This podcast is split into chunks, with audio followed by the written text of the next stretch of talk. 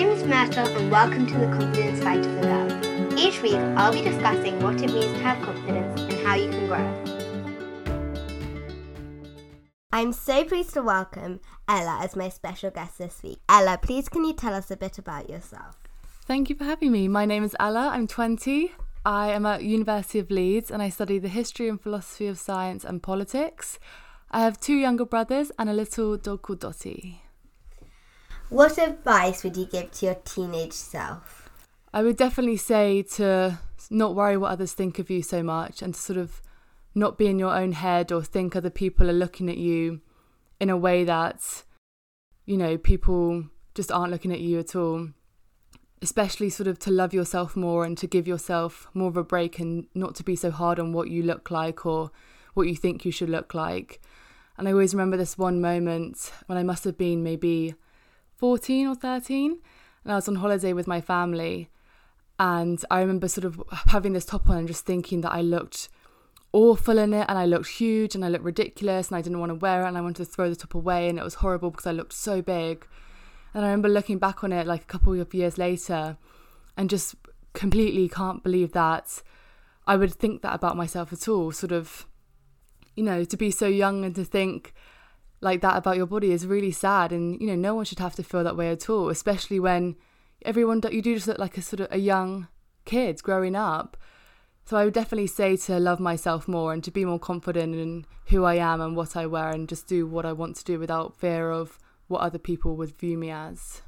Do you think you've become more confident over the years? I'd say it sort of has gone in waves. I think when I was younger, I was definitely more confident because I didn't really think about what other people thought. And then as I sort of got into my like mid to late teenage years, I sort of started to realize, and I'd got I'd got like social media and things like that, and that's when I sort of started thinking more, oh, I don't look like these girls, and I don't really. I think that's when I sort of got less confident. And then since going to uni, I've definitely got my confidence back, I'd say, and I feel much more confident in my own abilities and what I can do. How has social media affected your confidence? I say it's massively affected my confidence at the start. I think now I can appreciate it for actually being quite a useful tool and getting news out there and sort of seeing much more interesting articles and using it for as a benefit. Whereas when I think I first got it, I was very caught up in the way that, you know, girls would sort of or celebrities would post these pictures and they would look incredible and I sort of thought, why can't I look like that? And they look amazing and I have no clue that they were completely edited and they were photoshopped or that you know, these celebrities would have chefs and dietitians and all this sort of thing, which is just unattainable. And it's not fair on yourself to compare yourself to people who just their whole life is to either look good or for Instagram and things like that. And it's also a lot of the time not real. It's not possible for people to have the bodies that you see. So I think once I started to realize that, I started appreciating social media much more for the benefits and the positive side of it. And I sort of you know, got away from caring about likes and caring about how many followers I had and things like that. And I actually really enjoy social media now for being made aware of, especially a lot of like things going on around the world that isn't covered in mainstream media, which I think can actually be really interesting. You have a disabled brother. Can you please tell us a bit about that? Yes, his name is James. He's one school year younger than me, so he's a year and a half younger than me, and he's got a disease called Dravet syndrome, which is sort of kind of a bit of everything. He's got sort of epilepsy, learning disabilities, hypermobility issues, and things like that.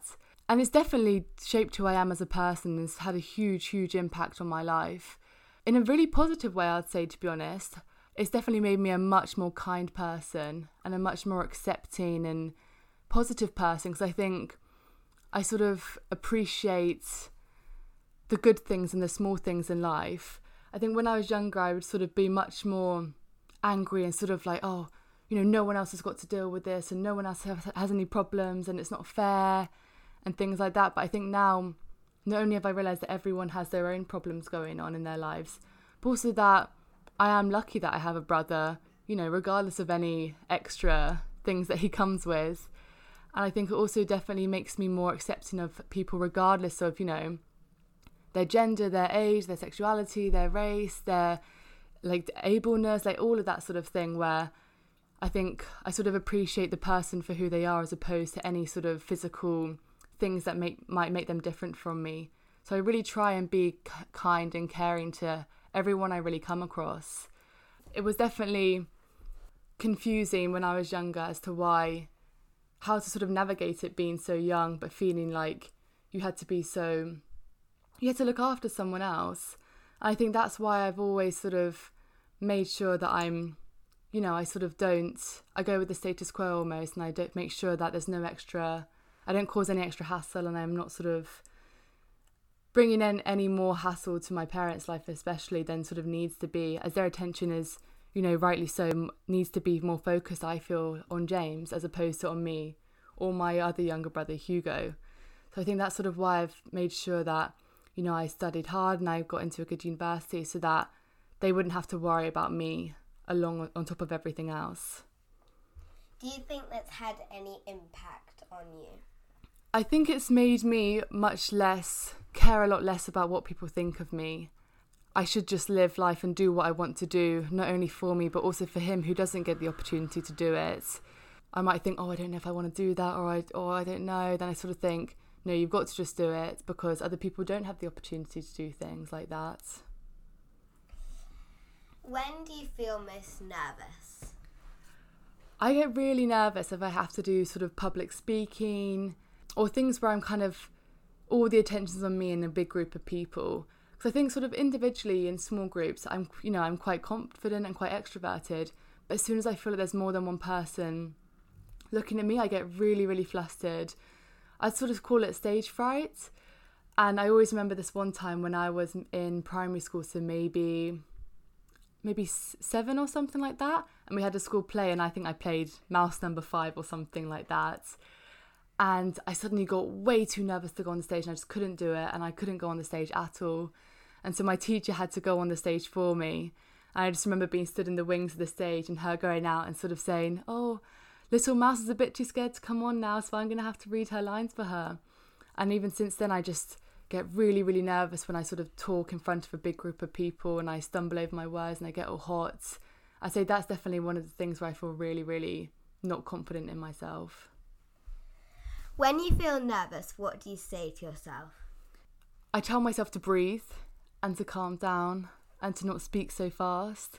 You have to kind of talk to yourself as if you weren't yourself, if that makes sense. You kind of have to give yourself a little pep talk as if it was someone else giving it to you. And I always think as well that if someone else is doing a presentation and they mess up, I would never look at them and think, oh my God, that's so embarrassing. That's like, that's so awkward for them. Oh my God, that would be so embarrassing. So then I don't I shouldn't presume that people would think that about me as well. You know, you do just have to put yourself out there and I sort of think I think I guess I'm scared that I'm that people might take me messing up on this occasion as that that's sort of me in all fields of life. Whereas I would never think that about someone else. I would never think, oh, they messed up in this in this speech. So that obviously means that they're really bad at everything. So I shouldn't let myself think that that's what other people think about me because I don't think that about other people really.